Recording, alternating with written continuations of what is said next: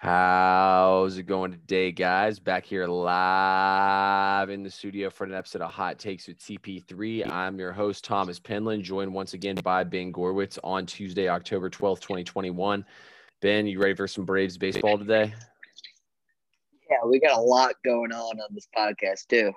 A lot of oh. breaking news. Oh yeah, we had breaking news last night with Jon Gruden being fired. Also breaking news today with Jorge Soler going to the COVID list.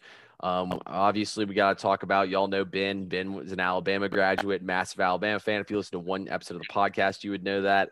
We got to talk about that. We got to talk about Cincinnati sliding in the Final Four. We got to talk about all kinds of big news coming from the NFL and the biggest storylines. Um, first thing I want to say, real quick, Ben, is we did promise this time that this would be the best slate of college football games. It was Saturday, and it actually did deliver for us with some great games. But we'll get to those in a minute. We'll stay with the breaking news first. Ben, first breaking story here. Jorge Soler is placed on the 10 day IL. Braves up two games to one on the Brewers. The first pitch here in about an hour. Um, how big do you think this impact is on the team? Well, I definitely think it is an impact. I mean, he was the uh, leadoff hitter, playing very well for the Braves. Really, since they got him over in the trade deadline, he's been great for Atlanta. Um, you know, with him being ten days, it's hard to see. I mean, at this point, they would they probably don't have him for most of next series either. He'd be out for at least games one through five of, of the next series if the Braves get there um, just because he would come back around game five or six, and he at that point mm-hmm. he wouldn't have played baseball for ten days. I don't know if the Braves just put him back in the lineup if they have someone that's hot. Um, so it's definitely a loss. Um, you know, it looks like Heredia is going to be playing center field Is a good defensive fielder. They just need him to maybe not come up with big situations. And if they ask him to, if they ask him to bunt, he needs to get the bunt down. He's a good base runner. He's a great fielder uh, clearly is the big glue guy of the team with him waving the pink swords around, making everyone laugh. So, uh, I mean, this team can still get it done. They're up two games to one, and uh, they got their ace, Charlie Morton, today. Yeah, and you know, Ben, I'm glad one that Morton's starting is what me and you talked about. I expect we'll see Ynoa pretty early out of the bullpen to kind of finish them off and be the, you know, the second starter for the Braves today, hopefully, and be lights out. Um, the second thing I'm going to say here is in regards to Soler is – and Heredia. I feel like with Heredia, him being put in the lineup, like you said, not only is he the glue guy, but I feel like it's the guys who come in these games later in the games, you know, or like who are replacements or the guys who aren't supposed to be in the lineup that are in there. Those are the ones who get the big hits for you. I feel, could definitely see Heredia doing that today. Um, it's kind of shocked though not to see Rosario in the lineup. I understand putting Pederson in there. I felt like Rosario probably would have been the guy who get who went in there, but at the same time, he hasn't exactly played that great this series. But I definitely think it's a big loss. Soler is a good bat. He's got a lot of pop in his bat. He's definitely, I mean, a lot of the runs. I'm pretty sure in both games we've won, he's scored runs or he's driven in runs. So he's been one of the big guys for this postseason, one of the big ads. But hey, this team won with Heredia in the outfield all season long. I don't know why we can't do it today. I'm thinking it's because a left-handed pitcher is starting, and they don't want Joc and Rosario being both left-handed hitters. They True. want the they want the extra righty in the lineup with Heredia. Uh, he's a lefty fielder, but a right-handed hitter. Heredia is so that's that's kind of the reason that I, if I had to guess, that's probably why. And you know what, Joc's been a great bat off the bench. Rosario can do the exact same role. He's got he's got the pop to do it. Absolutely. Yeah, Ben, you made all great points there. Can't wait to see how this one plays out. It's going to be a fun one. That's why we're podcasting a little bit earlier today. So we don't, I mean, we would not be paying anything attention to what each other's saying if we did this during the game. Um, anyway, next big story Jon Gruden is fired over an email that he sent out in 2015. Um, first off, I don't know if y'all, I was not able to find the specific email, but I was able to read quotes out of the email. And look, I'm sorry if this offends anyone, but it was absolutely hilarious. I was laughing my ass off about, especially about what he said about Goodell. I thought it was so funny, just things he said. But look, you can't hold something against somebody that was sent back in 2015. In 2015, what he said was not a big deal. Not saying that it's not a big deal now, because now it is a big deal, clearly, because he got fired. I just think it's complete BS that Gruden gets fired over something he said in 2015 as minuscule as that. I guarantee you, if we took those people's phones who were complaining about it and bitching about it, we could probably find something to get them kicked off the team or fired too that they said back in 2015. So I mean, I just think it's complete bullshit, honestly, that Jon Gruden gets fired for that. And this is a Raiders team that's playing well. Now they have to deal with this and they're probably done. you just can't put you can't put these words into writing because once you press send on the email, then it's out there forever. Mm-hmm. And that's just the old story about this. I mean, you've heard it a million times. I'm sure your dad or mom has told you before. Um, you know, if he would have called Bruce Allen and said this over the phone, probably doesn't ever get out. But uh, yeah. the fact that it's in writing, it's I don't. I mean, you you have to fire him. It, I I know that it it might not have been a bigger deal, you know, in 2015, but in today's world, you just have to fire him. It, it's more of a distraction to keep him than it is to fire him. Yeah. Um, you know, I'm sure he still gets money even though he's been fired. So uh, I'm sure he's okay with it in the long run. But yeah, and he won't be coaching ever again. He's an older guy in this, so he, you know, his coaching career is definitely over. My thing that I, the, the part that I thought was a little funny was so at halftime the, of Monday Night Football, the the news was broken by Adam Schefter, who of course is the NFL insider for ESPN. They said the first chain of emails they found was from seven years ago. Do you know what company Jon Gruden was working for seven years ago? ESPN. He was the Monday Night Football crew on ESPN. It's kind of funny to me that Adam Schefter was absolutely shitting on Jon Gruden for all this unprofessionalism, which is true. The very same company that employs Adam Schefter also didn't catch these emails. And if they did, it's even worse look because they were hiding it. I, I don't think this is a great look for ESPN either. He was once an employee mm-hmm. of theirs uh, for multiple years. He was working for them at this time. If you really think your company is not monitoring your email box, whether it's your Gmail, like they've seen it before when they hired you, I'm sure they've seen your stuff. Um, it's kind of the bad luck all around. I, I think it's, I think it was necessary to fire him right away.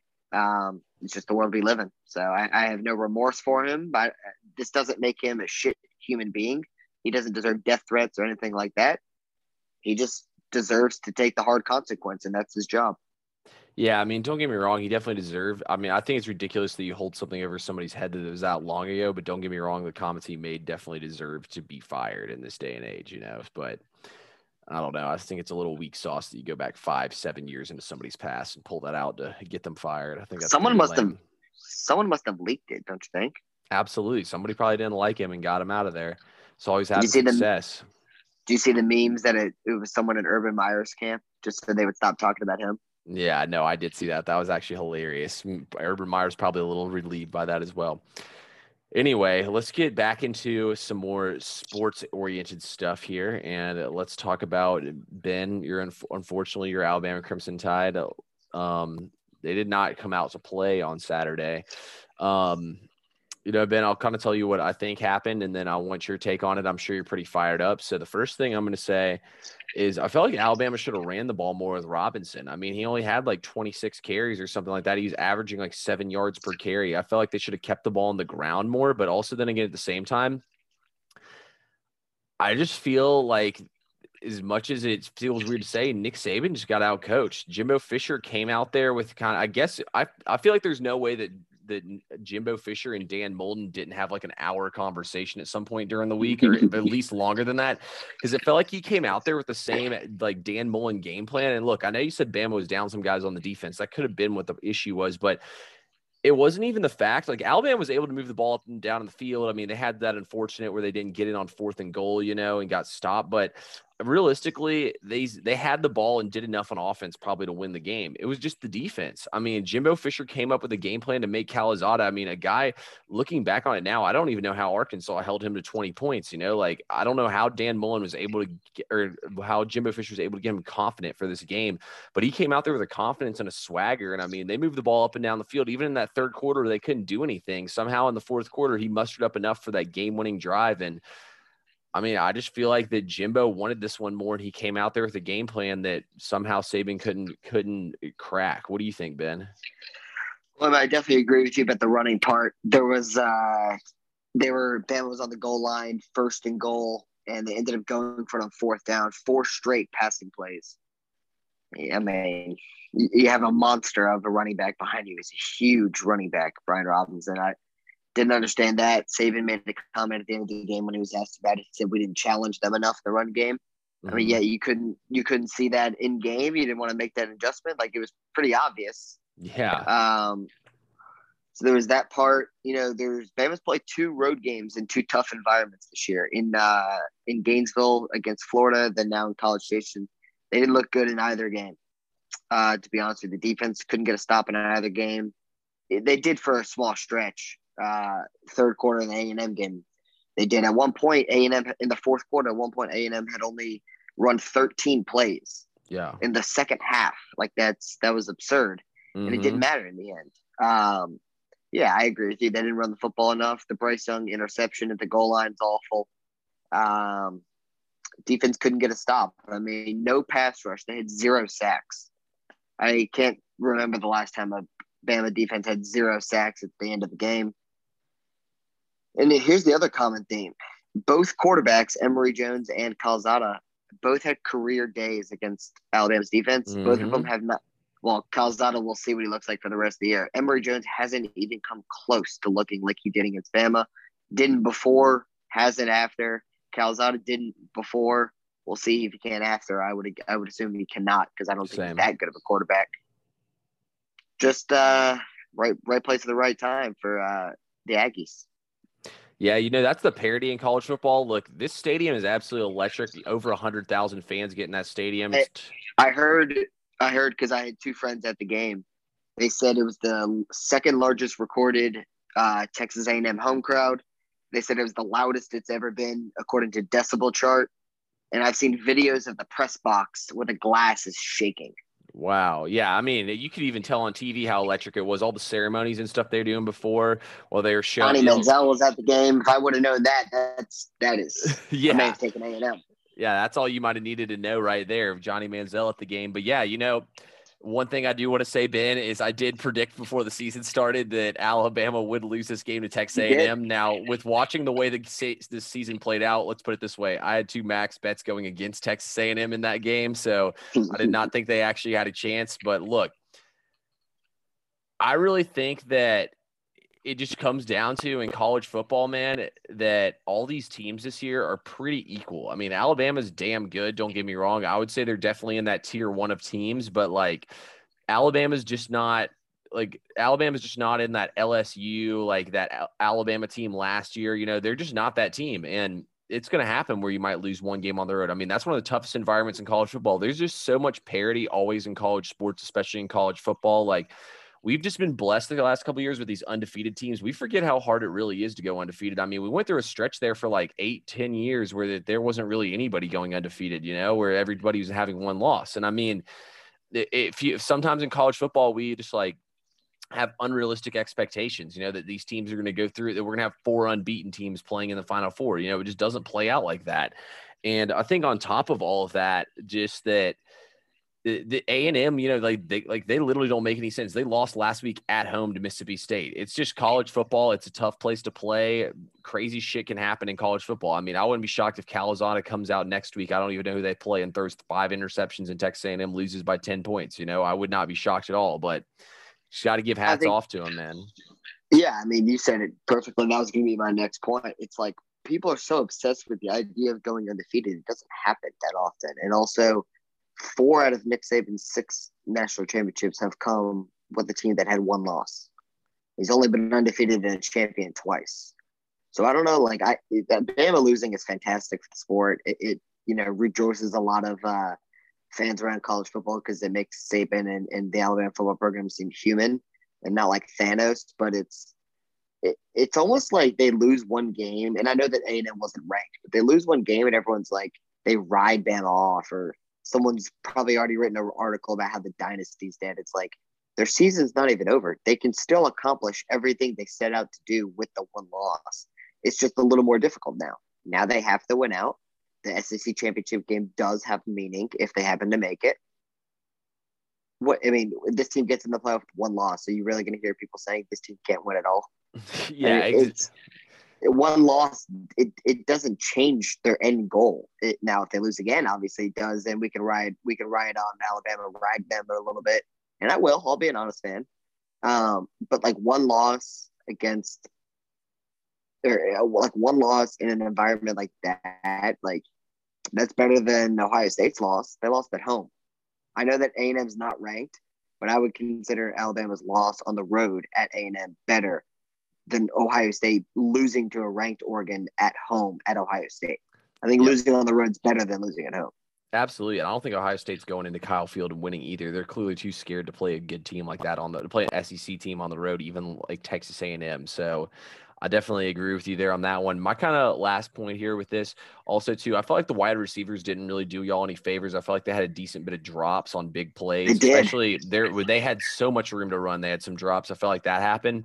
And then you know you you said it best, Ben. Like like me and you were texting back and forth after this game was over, and even during the game, we both said, "Well, it looks like the SEC championship is meaning now." They come out there and beat Georgia. Alabama's right back in there. Football. Yep it's going to be fun to see how everything plays out. Speaking of how everything plays out, we have a new and improved Final Four. Yeah. Number one team in the nation is the Georgia Bulldogs, deservingly so. Number two team in the nation is Iowa. Number three was Cincinnati, and then number four. Who was number four again? Number four. Ah, uh, it's um. Is it oh Oklahoma is number four? Oklahoma. I'm thinking. Yep. Yeah, I was. Trying, yeah, it's Oklahoma. Yeah, I can't believe I forgot that one. And so now, Ben, my first question for you here. Obviously, this isn't the official Final Four just because this isn't released by the committee. This is just the AP poll. Do you think Cincinnati will be in there when the AP poll actually comes out if they're still undefeated? I don't because I don't think they get respected. I think people are going to look at Oklahoma and say that's a heck of a comeback win throughout the circumstances they had. Texas was, uh, you know, up kind of big. I forgot what their largest lead was. You know, your quarterback changing, I think that counts as adversity.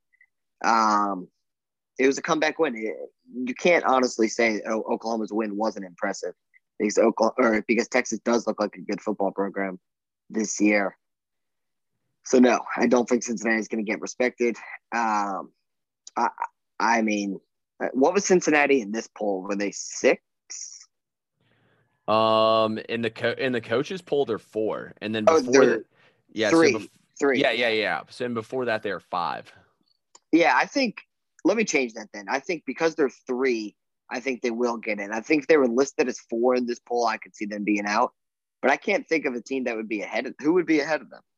Maybe Ohio State, maybe Alabama, maybe even Penn State. I don't think so. I don't think so. I think the teams that all have one loss for now would be outside looking in on on Cincinnati. See, I agree with you completely. I think as long as Cincinnati stays undefeated, they deserve to be in the Final Four. We'll see how everything plays out. Maybe pull them out on that after championship, conference championship Saturday. You know, if you have one loss, Ohio State, undefeated Oklahoma, um, Georgia, and I mean, uh, actually, that wouldn't even make sense. But anyway, Regardless, Bama beat if, Bama, if a one loss Bama beat Georgia, who was undefeated in the SEC championship, would they put Bama in? The answer is yes. Yeah, absolutely. See, so it's really going to come down to all that and how all these teams play out. Look, I think Oklahoma, honestly, Caleb Williams looks like Kyler Murray out there. I haven't seen a player that electric in college football at quarterback probably since Kyler Murray was in college football. I mean, don't get me wrong, Lawrence Fields all those guys, Mac Jones, Tua, all those guys were good. But Caleb Williams, just the way that he makes plays in the backfield, like, don't get me wrong, his receivers definitely made some plays for him, but he made some insane moves in the backfield to get even just crazy passes off into the end zone. That Oklahoma team felt like they were bought into when he came in. It felt like they didn't like playing for Spencer Rattler. When he came in, the team was happy and excited and was making plays all over the field. I think this Oklahoma team even has to be looked at different because the fact they're able to come back and win that game and just the way that it all went down was absolutely crazy. I also can't believe that Spencer Rattler hasn't hit the transfer portal yet. It's tough middle middle of the season. He might at the end of the season, but uh, you know, Caleb Williams' first play from scrimmage was that fourth down. They called the timeout. They ended up going for it. He ran it all the way to the house. Yeah. Um, he played well. I mean, Spencer Rattler came at the end of the game. He had the two point conversion that was big for the team. Um, I thought was interesting. Did you see the video of him walking to the locker room mm-hmm. while the team was celebrating on the field? The team ended up taking a team photo on the field. I don't think Spencer Rattler is in that photo. I think he's in the locker room at the time, so that's interesting. Um, I don't watch en- enough Oklahoma games at the final buzzer. I kind of switch the channel once the game's off. So I don't know if they do this every game, but I did see Lincoln Riley and his wife smiling and giving a hug to Caleb Williams at the end of that game. So if that's not something that they do every week, that's a telltale sign. Um, Well, I, I don't think Rat. I don't think Rattler's done. I, really wouldn't be shocked if they both played next week, whoever they play. Um, I don't think Lincoln Riley's going to give up on Rattler like this because I think it kind of sends a little bit of a message to future recruits and stuff like, hey, you screw up once big and I'm never coming back to you kind of thing. Well, last year too, remember Rattler got replaced and then he had his chance to come back in, you know. I don't think it's sending a bad message. I really feel like he's given Rattler chance after chance after chance. And I mean, when a guy comes winning, in, they're undefeated. Yeah, but I mean, when a guy looks as good as Caleb Williams does in an offense that really couldn't move the football until Caleb Williams, I mean, literally, that looked like the regular Oklahoma offense that we watch every single Saturday that we thought we were getting yeah, when did. the season started. I just don't see how you can go back to Rattler as much as you might want to. Um, they had they actually play TCU this week, so that game is going to be a that's going to be a big time one at seven thirty. A lot of quest, lot of questionable people for TCU this week. Running back Zach Evans is questionable. Quarterback Duggan is is questionable, and Ooh. someone else's. Wow. See, I'm glad you pointed that out. I didn't even know that. I might have to take TCU, but um, yeah, you know, I feel like this Oklahoma team though, with Caleb Williams in there, if he if he that he didn't just catch lightning in a pan that game, you know, or lightning in a bottle, I feel like this team is as good as I thought they were before the season started when I predicted them to win the national championship. That was the Oklahoma I was expecting all season long that we watched on Saturday. Um, ben, sure. do you th- do you think Iowa, Iowa deserves to be a top four, or do you think Iowa will be in the top four when the season's all said and done? Well, if they went out, yeah. Um, I think right now I, I would be fine with having. You know, I are they four? I mean, they're two, right? Yeah, I think yeah, I, am fine with them being two. You know, I think the narrative with Iowa, and I've talked about it. I think mm-hmm. you've agreed with me. And then when you hear Iowa, people are like, "Well, their offense isn't great. They're boring on offense." Like, but it doesn't matter. Like, it matters that they're winning football games. They're embarrassing the opposing quarterbacks left and right. The, the two turnovers in like every single game so far. They did it again against Penn State. And you know what? There's there's a big what if. What if Sean Clifford didn't get hurt? You can't play the what if game. You'll you'll drive yourself crazy. The fact is he did get hurt, and the fact is Iowa took advantage of a backup quarterback and they won the game. And you know what I, I think a big point of that is? That goes back to the transfer portal. Do you remember who Penn State's backup quarterback was supposed to be this year? Yeah, Will Levis, who left for Kentucky. Well, now that the transfer portal is a thing and you can go anywhere and play right away, he left for Kentucky. And you know what? There's a lot of teams in the country that do not have a serviceable backup quarterback. I'll tell you right now, if Bryce Young gets hurt, I'm not confident in Bama's backup. Ohio State's got a, plen- a plentiful of guys. Clemson hasn't changed their quarterback because they probably don't have anyone behind DJ. They don't. It's, they have a walk on it behind DJ. Georgia's Georgia's been a little not lucky because he's been on the team. He's he's earned his right to play, but they're fortunate to have a guy like Stetson Bennett, and it's worked out for them. Also, Penn State didn't. Penn State didn't have a Stetson Bennett behind him. As soon as Clifford got hurt, that game flipped. Iowa took the lead eventually and didn't look back. I, they deserve to be too. They deserve to get more credit than they have been, but they still have a long way to go because the Big Ten knocks each other out of the park because they're so deep that conference. Yeah. Um. First thing I want to say real quick is I think Stetson Bennett is good for college football because it kind of shows that you need to stick around at big time programs like that. Like Stetson Bennett Mac could probably Jones. be yeah, and Mac Jones too. Like they're they they are perfect examples. Like Stetson Bennett, shit, he could probably be playing quarterback at like like. Do you think Stetson Bennett would go to a, that good of a program? Hell no. He'd probably be playing quarterback at like Kent State or Colorado State. Instead, he is helping. He was a he was a walk on at Georgia originally, and then earned his scholarship. He left, went to JUCO, played well, wanted to come back because Georgia was his dream school. They allowed him to come back, and then he got a scholarship.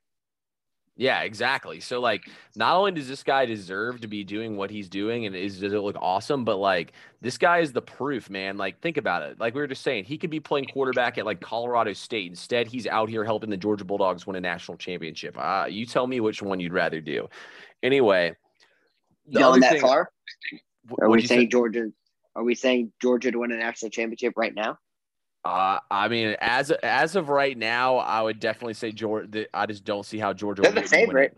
With the current the Final favorite. Four, I would take Georgia to beat any of these teams head to head. But I, yeah, mean, so I. we'll see how all these teams look. I mean, if Stetson Bennett still playing quarterback when the final when the Final Four actually happens, I don't know if I would take Georgia to win it all at that point. But still, we'll see. We'll see how everybody looks. But as of right now, today, I would definitely take Georgia to win it all. Um, Back to Iowa, though. Look, I don't want to demean on their victory. Sean Clifford did throw two interceptions, but this offense was five for eight on third down until Sean Clifford got hurt. After Sean Clifford got hurt, they didn't get a single third down the rest of the game. This they had five false starts with that rookie with that freshman quarterback in, and he got three on his first before he could even take his first snap. Um, I'm not gonna I'm not gonna say that I'm gonna take away from this win here, but I definitely think Clifford going out changed a lot of this game and everything. That freshman was clearly not ready. Now, do I think Iowa deserves to be in the final four? Absolutely. I think until they lose, they deserve to be this high. I mean, they beat, don't get me wrong, beating Indiana doesn't look as good as it did before the season started, but still they beat the number 17 team in the nation. They went on the road to Iowa State and beat them when they were in the top 10. I mean, they've literally p- beat every single opponent on their schedule so far. The rest of their schedule is a joke. Luckily, the only hard game is it's only because it's at Wisconsin that I'm saying it's a hard game. Wisconsin looks terrible though, but still playing in that stadium can be hard. At Nebraska, maybe, but this team will definitely be undefeated come the Big Ten. Honestly, though, I think this defense might be the second best defense in college football behind Georgia's. Georgia's teams unquestionably has the best defense. That's the best unit in all of college football is that Georgia's defense. But yeah. I feel like this Iowa team cannot beat a team like Ohio State, cannot beat a team like maybe a healthy Penn State. I just feel like that these teams that they're going to go up against in the Big Ten championship, I just don't think Spencer Pete Petras is explosive enough of a quarterback. I mean, I'm not going to lie. That game was pretty tough to watch, man. It'd be like first they would just try screens. He was throwing the ball away a ton. I mean, that literally looks like you were watching like early 2000s offense, you know, going up against a defense. Mm. It was terrible. I'm not sure if he has to be explosive. Yeah. You know, you're, you're talking they have the second des- second best defense in the country, which I agree with. So why couldn't they shut down Ohio State? I mean, hey, that's that's definitely a valid point. I just feel like at some point in time this season, they're going to get stuck against a team that's going to have an answer for their defense, and they're not going to have an answer for them offensively. I mean, that was why I picked Maryland, and when I bet against them on Friday, I felt like Maryland had an explosive offense. Obviously, that was a terrible freaking pick. Maryland looked even worse this week. So, you know, mm. I just feel I just can't 100% buy into the offense at the same time, though it is kind of those you have to look at the whole landscape of college football. There's probably only like seven or eight offenses in all of college football that can really expose their defense, you know. But I just feel like with their teams left on their Big Ten schedule, I mean, Illinois, Minnesota, Northwestern, Wisconsin, Purdue, Nebraska, none of those teams have a dynamic offense enough to beat them. It's probably only Ohio State or Penn State. Probably. Yeah. I mean, their defense can carry them. We, we've seen it in college mm-hmm. football. Um, we'll see. They've literally forced the turn, two turnovers for every quarterback they've played so far. Yep. At least one. I believe it's two, though, in every game. So that hasn't slowed down at all. I mean, if they continue to, to help their offense by getting good field position, then you don't have to have that explosive of an offense necessarily. You just need to put points on the board. Yeah, 100%, Ben. I agree with you completely. I mean, this offense, honestly, only if they can get 24 points, they'll have a chance to win every game. So be interesting to see how everything plays out as the season keeps on going. Something tells me that Cincinnati's going to trip up somewhere. I just don't get me wrong, their schedule's a joke. I just feel like they're going to trip up somewhere eventually. So we'll see what happens. SMU won't be. Oh yeah, SMU won't be easy, even though they screwed me on by kneeing out the clock on the one yard line. That hurt anyway. Um, their their quarterback is a former Oklahoma guy. Yep, another one of those guys who answered, answered the transfer portal. So That'd be massive if they can win that. So um, I, don't know when they play each other. It's coming up soon here, but it's I think it's later in the year, like maybe fourth to last week or third to last week. That'll probably be college game day. They love to do games like that, so that'll be a fun one to watch for sure. Anyway, let's move on now to the NFL as we're back after talking about Gruden earlier. We'll talk about some of the bigger storylines that happen on the field. Look, there might be some bigger storylines in this one, but we got to give Ben Gorwitz some credit here, guys. Ben said that he felt like Herbert was a generational player, that he was one of those quarterbacks that only comes around every few years. He said this Chargers team was a playoff team. I did not agree with him. Look, I know it is only week six, or we're going into week six here, but Ben, not only does Justin Herbert look like a generational quarterback, but this Chargers team's got something going. Brandon Staley, he seems to have the magic at coach. He always knows when to go for it. I mean, his offense is absolutely unstoppable. He dials up the defense and gets the defense to show up when he needs them. I mean, that game was absolutely crazy against Cleveland. That was probably the most fun football game I've watched in a while, just watching how that one played out on Sunday. But Ben, this Chargers offense is the real deal. I mean, Mike Williams looks like Mike Williams back at Clemson catching touchdowns from Deshaun Watson, upsetting your Alabama Crimson Tide. I mean, Keenan Allen still looks like good old Keenan Allen. Austin Ekeler now one of the best. I mean, this Chargers offense literally looks like how the Chiefs offense did when they first started using Mahomes. I mean, this team is absolutely electric. They're a tough team to go up against every single week. I'm not going to lie, Ben. I think they're going to win this division. I feel like they have enough playmakers. Like they have the perfect defense. They have a secondary that flies around and makes plays, and they have Joey Bosa and other pass rushers that can make the plays for them to get those sacks.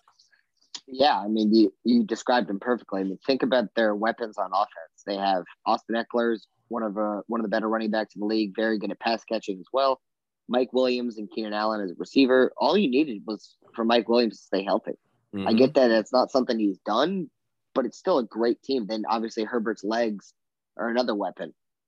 You know, you go to the defense. It's they lost two of their best two of their best defensive players last year. They yeah. lost Derwin James, who is a phenomenal safety in the NFL, and they lost Joey Bosa, who's a top five pass rusher in the NFL. I mean, they just need guys to stay healthy. I texted you on draft day when they drafted Asante Samuel Jr. I said that's that's a great pick. I said it's mm-hmm. another guy that can play right alongside Derwin James, and they both are ball hawks all over the field. They they are everywhere.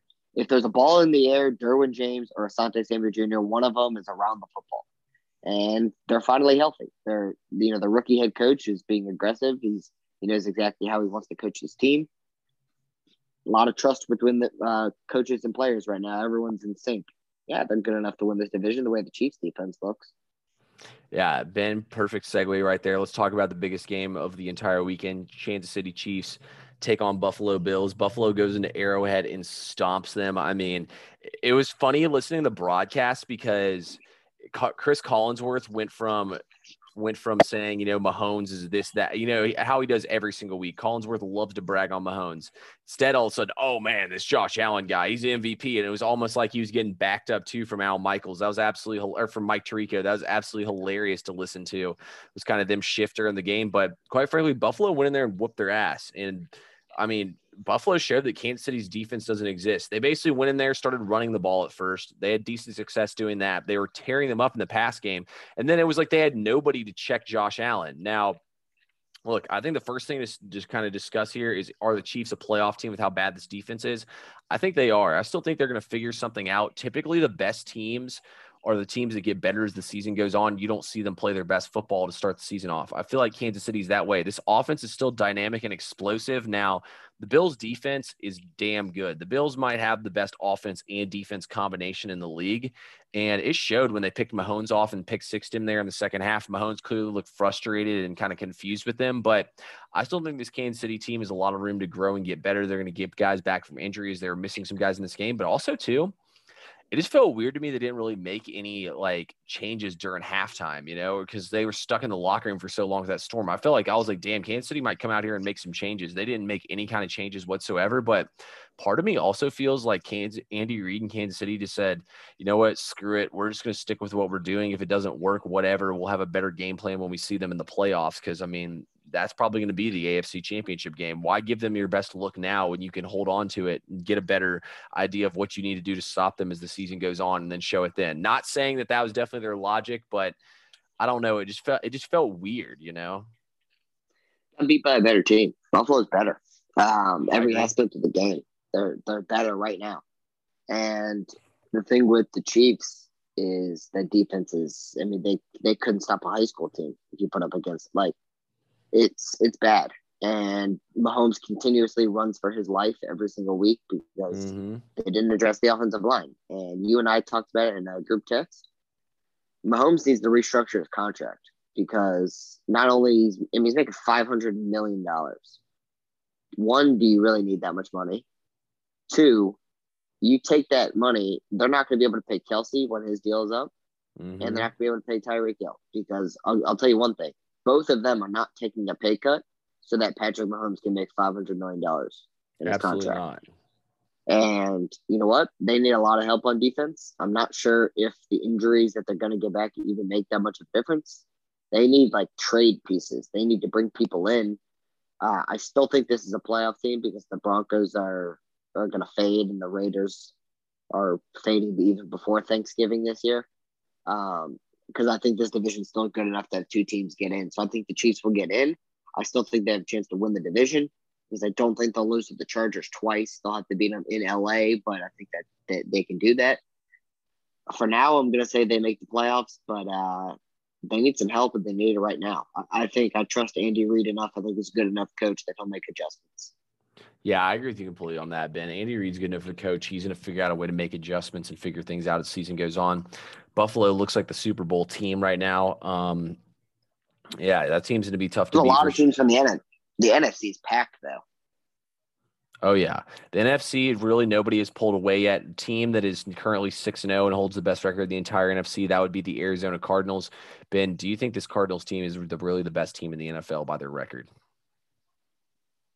I don't think they're the best team in the NFL, but it is an impressive six and zero. Uh, you know what? I was kind of impressed with them this past week because they found a way to win a game when they didn't play their best football. The defense played well all game. I think the final score was like 17 10. But their offense didn't play well. Kyler Murray struggled to move the ball downfield. Um, DeAndre Hopkins was guarded pretty well. Uh, you know, a lot of their secondary, like Rondale Moore had a great game, but AJ Green was kind of held in check. And they still found a way to win this game. And it, it kind of shows how many weapons that they have in Cliff Kingsbury's, you know, treasure chest of toys that he has to play with on offense. It's amazing what Rondale Moore was able to do. I really Mhm. am shocked he fell that far in the draft. I know he didn't play that last year in college, um, injuries and, and COVID, but he was the fastest player in college. Like he was faster than Jaylen Waddle. He was maybe the same speed as Waddle. And I just don't understand how he fell, but he's really helping them out. They're great. You know, JJ Watt has has come in. He hasn't done a ton, but he has solidified a more consistent pass rush. You know, pass rush is one of those things where just because you don't get the sacks, it doesn't mean you're not affecting the line Yep. you know, JJ Watt can take on double team still and give someone else a, a one-on-one. You know, they're just playing well. I think the defense is flying around the field. I'm not sure I noticed Budda Baker changed his numbers. I didn't know that in the offseason, but he got an interception this week. And the announcer said Budda Baker. I was like, oh, that's where he is. I was looking for number 32 all along, and he changed his number. So, listen, the offense is great. They found a way to win a game when their offense wasn't clicking 100%, and that's very impressive to have. I still think I still think they'll have some losses, but I do think they're a very good team. Yeah, I agree. I agree with you completely, Ben. I think this team will lose some games. I think they are a good team, but I just don't think they're the best team in the NFC. Look, 49ers can pretty much shut down their offense in this game. I unfortunately watched this whole game because I did have a max bet on the 49ers, which unfortunately it was plus five and a half, so did not hit. But they got very fortunate to tackle Trey Lance on the one inch line. Um, their defense played well, but the 49ers seemed to do something this offense. Also, too, Kyler Murray got banged up a little bit, so that's something to watch for. I remember last year when he hurt his shoulder that he did not uh, play as well. But at the same time, you made a great point. You got to find ways to win games when your strength is not working. Clearly, this team's strength has been outscoring teams, and it was not working for him. But they found a way to do, do it and get it done still, which definitely got to say hats off to them. I think Arizona's a really good team here, but I just don't think that they're one of the class of the league. I feel like that they're still Cliff Kingsbury. I don't trust him at all as a coach. He's never been to the playoffs. He wasn't a very successful coach at Texas Tech. I'm um I mean, I I I like this team, but I just feel like that they're still too young. You know, I like you said, you know, they have some great additions on defense. They fly around and make plays. It's just not their time yet. I feel like that. You know, they're definitely going to be in the playoffs this year. Like, there's no doubt about it. They're a playoff team. They're going to take that next step, but it's just a step too soon. They might end up being, who knows? They could have the best record in the regular season. I just do not think that they're the best team in the NFL. Who's your early MVP right now?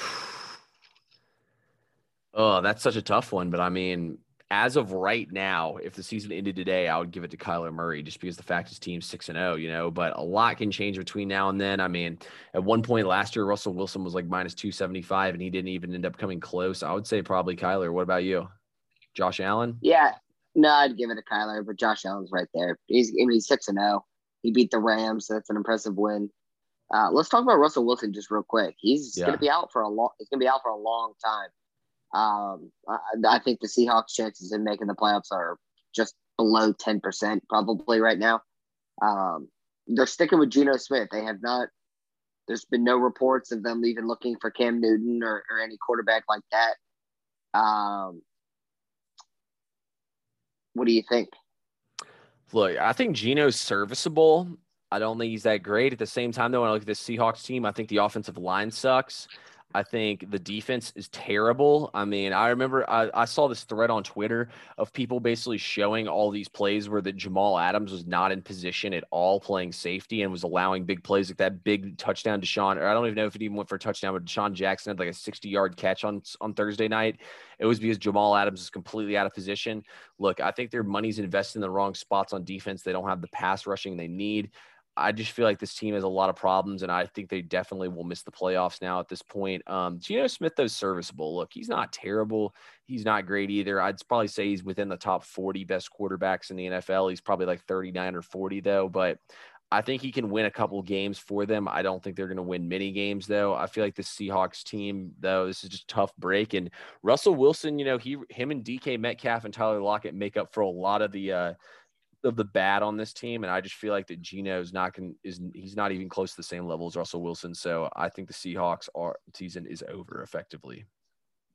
Yep, and Sam Darnold may have showed us who he really is. Uh, he looked really, really bad against the Eagles this past week. Um, not great. I actually know some friends who were at that game as well.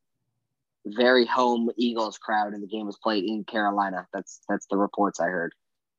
Which yeah, Eagles I'm... fans travel, but that's there's a little bit of a boo bird action for Darnold after he threw that last interception and couldn't come back. Yeah, that was about the same Darnold that I was expecting, though. You know, I'm I I I just think it's all you know the offensive coordinator. He's Jameis. Yeah, he, he's. I mean, he doesn't play the same way as Jameis. Jameis is better arm, but you're gonna get. It's a week to week situation. Some weeks it's Kirk Cousins too. Some weeks mm-hmm. you're gonna look great. A decent amount of the weeks you're not gonna look so great. Yep, that's just the fact of the matter with him. Um, Last thing that I really want to talk about, I don't know if you have any other topics that we, you want to throw in there as well. Look, I think Lamar Jackson honestly is not getting the type of respect that he deserves in an NFL quarterback here. Look, Lamar Jackson is actually this season been a, been lights out passing the ball. I saw a stat earlier today. He has more total offense this season than eight teams in the NFL. How crazy is that? That six weeks in, he can have more offense than that. His his MVP odds got cut in half. He threw for 442 yards last night.